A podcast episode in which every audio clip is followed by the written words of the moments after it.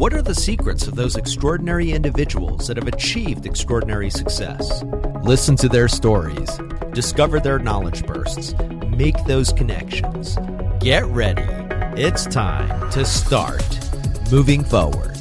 John Lim here, and I'm absolutely thrilled and honored because we are moving forward today with Winnie Sun, Managing Director and founding partner of Sun Group Wealth Partners, an award winning financial consulting firm providing financial planning services to business owners, executives, celebrities, and more. Many of you may recognize Winnie from CNBC's Closing Bell and Fox Business News. She is also the host of Renegade Millionaire and has been featured in numerous TV shows and publications.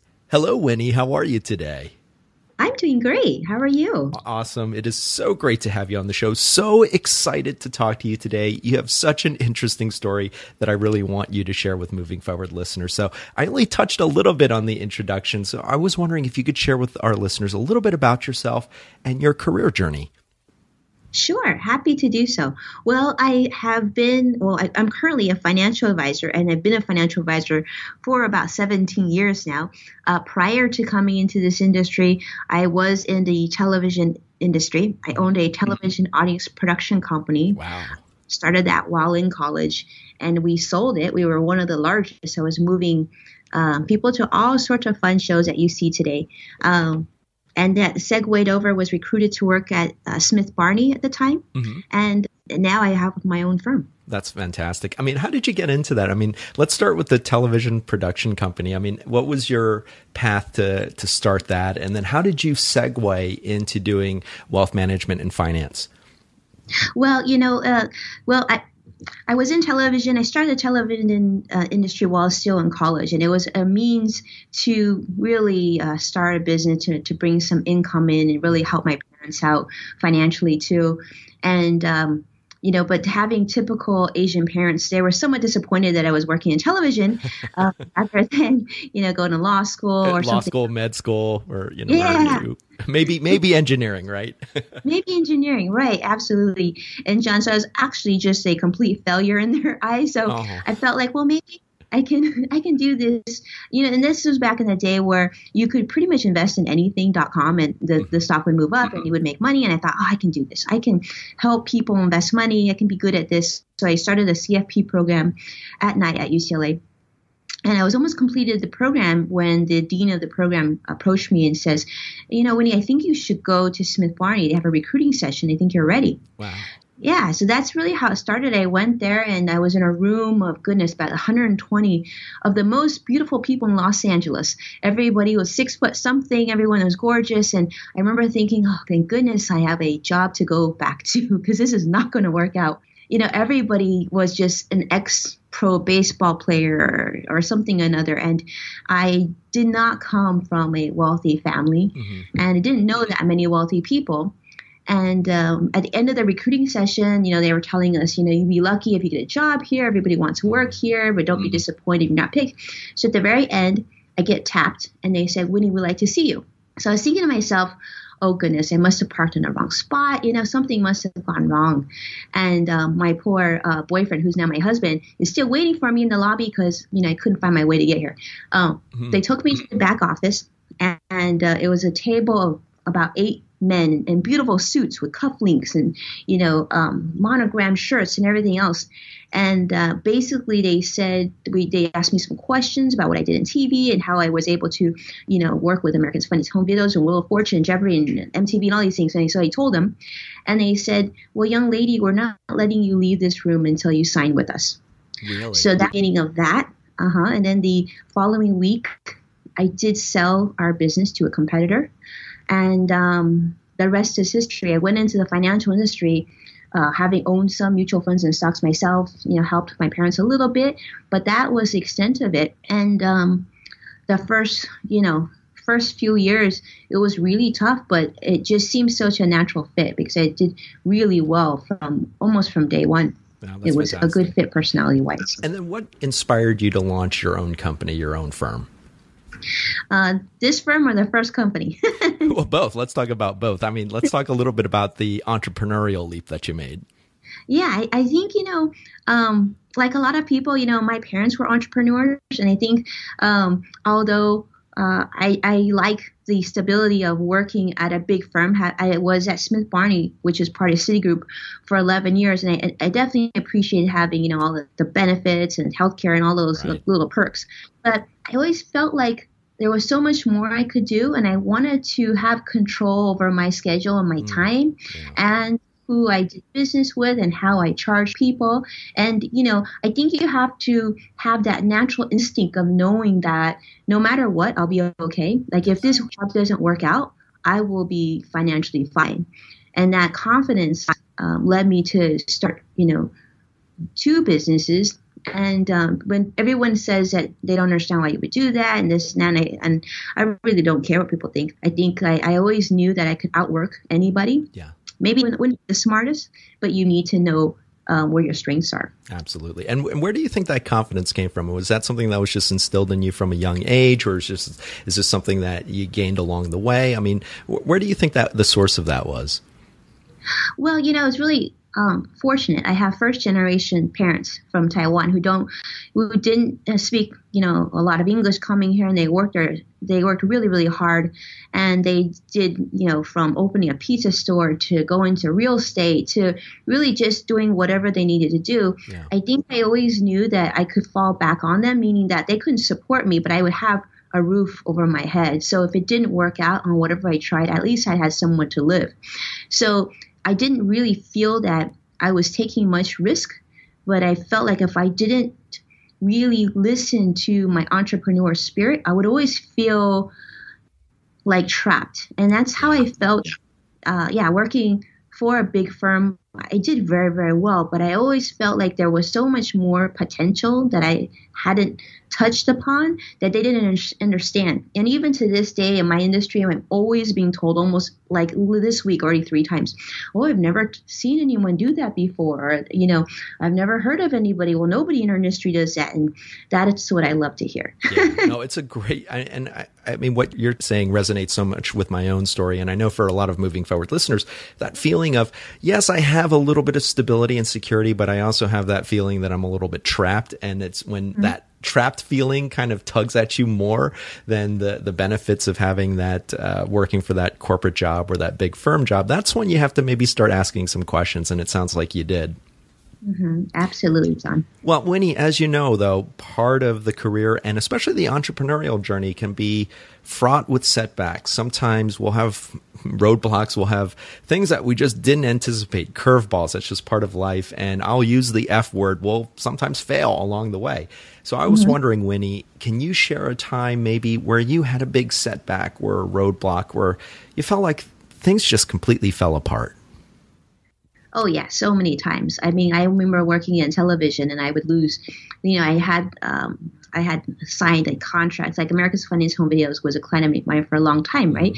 And I had other mm-hmm. shows that I was working. And all of a sudden, either the show didn't pan out, they didn't get renewed, or I lost a contract for whatever reason. And it's really discouraging. You're thinking, how could I have, you know, I worked so hard for this. But I always think that um, everything in life happens for a reason. When yes. I first Smith Barney, it was, it was really quite, it was quite difficult. Uh, in, in many ways, it wasn't so much the work, but the environment. You know, it's it's very cutthroat.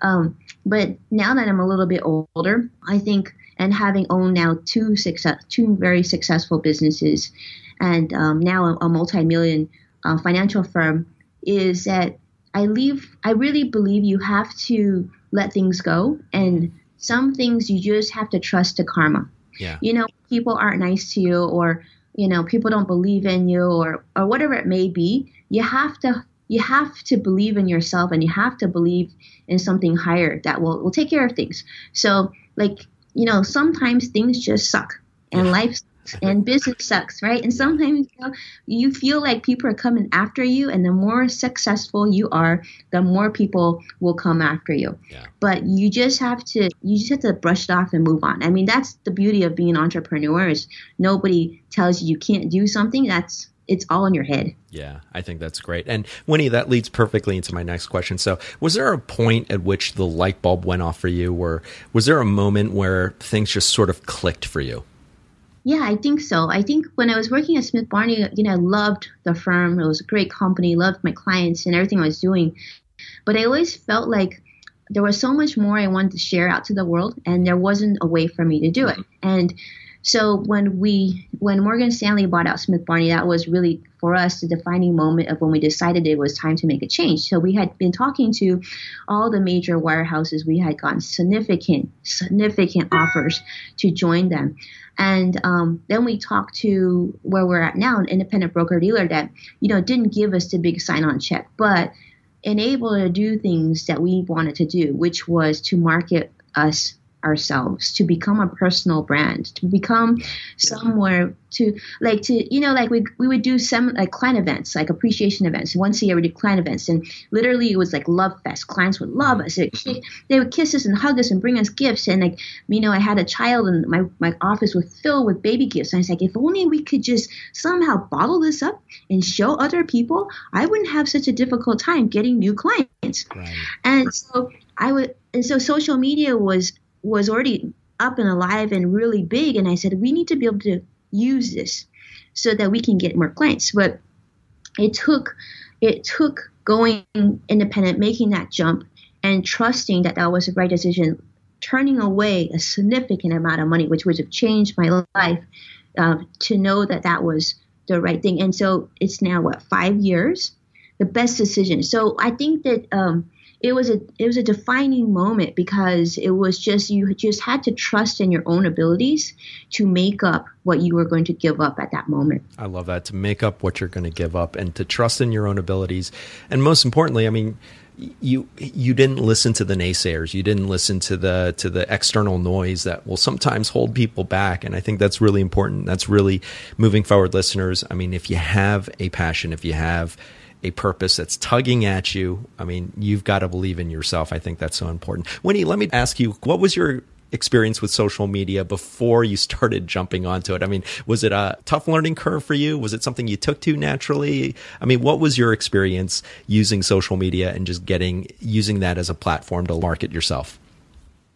Well, it's it's really funny because now I'm like the the second most followed financial advisor on social media today. I know, yeah. And it it's hilarious because if you talk to my husband, my husband had been telling me because my husband's always been um, high level IT, and he he's always told me I should use Facebook and this not this and that, and I'm a, naturally a, actually a very private person. I said no, I'm never going to do it, and then and then later on. Um, it, it, you know, LinkedIn was allowed at my first firm, and then later more social, and it just became a great leverage of time because I can only meet so many people at any given day. And sure. meeting, you know, young children and a very busy, um, multiple businesses now, you have to be able to somehow juggle. And um, social media made it a, me to be able to, you know, have three children and run a really, really big practice.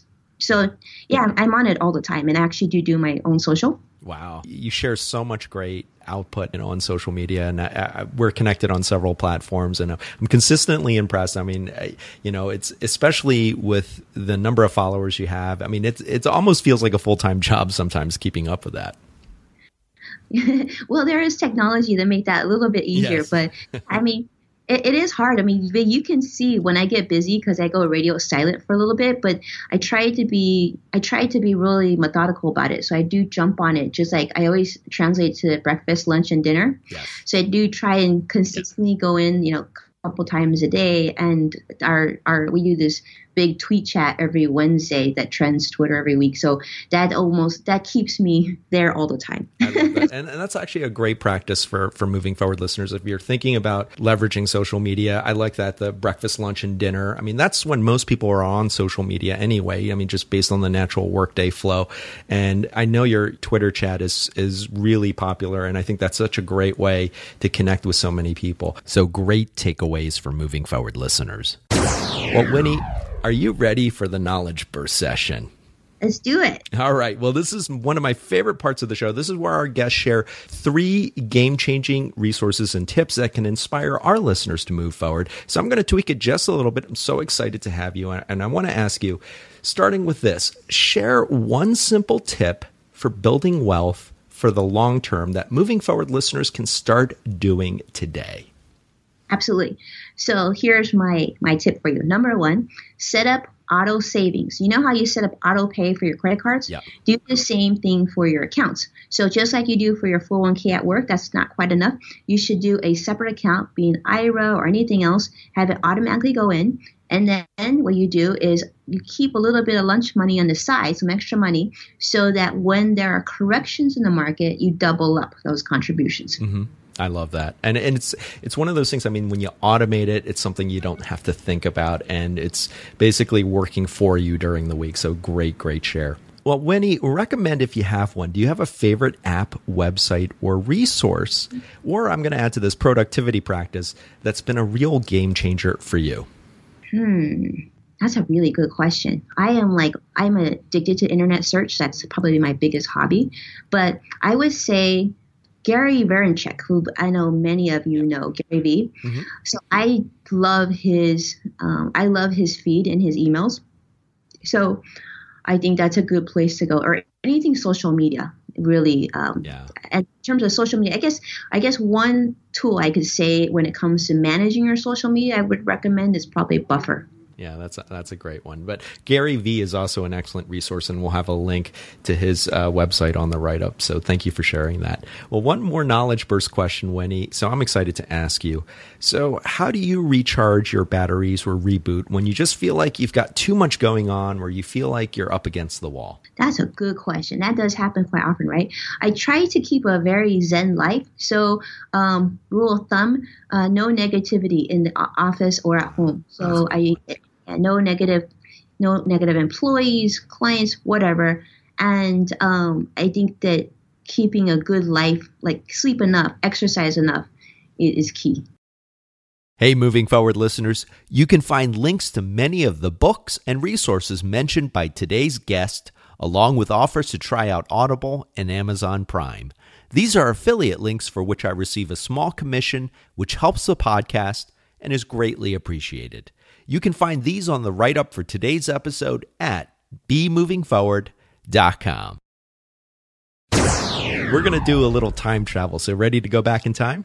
Let's do it. All right. So, let's look at yourself maybe five to 10 years ago. What is one lesson, tip, or piece of advice that you would give your past self that you wish you had known then? Um, that there is no place in my life for, like I talked about earlier, negativity. So I don't need any, I really, you don't need that to be successful. And, and in fact, you need to choose a difficult choice. So even if you're getting paid a ton of money or whatever, all it takes is one piece of bad, bad unhappiness in your life to to change like your momentum and your growth. So you have to choose yourself before you choose business. And that's key. So always focus on you. It's not selfish, it's actually good for your clients. Yeah, absolutely. And how do you think your younger self would have reacted to that advice? she would have said, okay, whatever, I'll worry about that later. yeah, that seems to be a common response that I get when I ask people the flip side, like how your younger self would have reacted. So yeah, but I think that is fantastic advice. And moving forward, listeners, cut out the negativity in your home, in your work life. I think that is so important. And it's, uh, I mean, I think studies have shown that it also contributes to better health and a longer life. So good advice. Well, Winnie, how can our listeners connect with you and learn about all the fantastic work that you're doing? Oh, thank you. Well, I love to connect with all of you. If you Google me, you can find me. I'm really I'm everywhere on social, but yeah, on social on Twitter is Sungroup WP, and so our website is also sungroupwp.com. And I do have a I've had a long time Forbes column, and so you can just type in Forbes Winnie Sun, and you can catch me there too. Awesome. And we'll have links to all of that on the write up. Winnie, using no more than three or four words, what parting wisdom mm-hmm. would you like to pass on to moving forward listeners? I would say believe in yourself always. I love that. Believe in yourself always perfect way to close this interview. Winnie, I want to thank you so much for taking time out of your busy schedule to join us today to share your journey and story and your knowledge bursts so that our listeners can move forward. Oh, it's been a complete honor. Thank you, John, for doing this. Absolutely. And once again, moving forward, listeners, check out the write up at bemovingforward.com. Remember, you can also follow us on Facebook, LinkedIn, and Twitter. Join us next Tuesday for another extraordinary guest. Have a great week, and remember, always be moving forward. Now it's time for you to move forward and unlock the extraordinary in you. Moving Forward is produced by John Lim and Bali Solutions LLC. All rights reserved.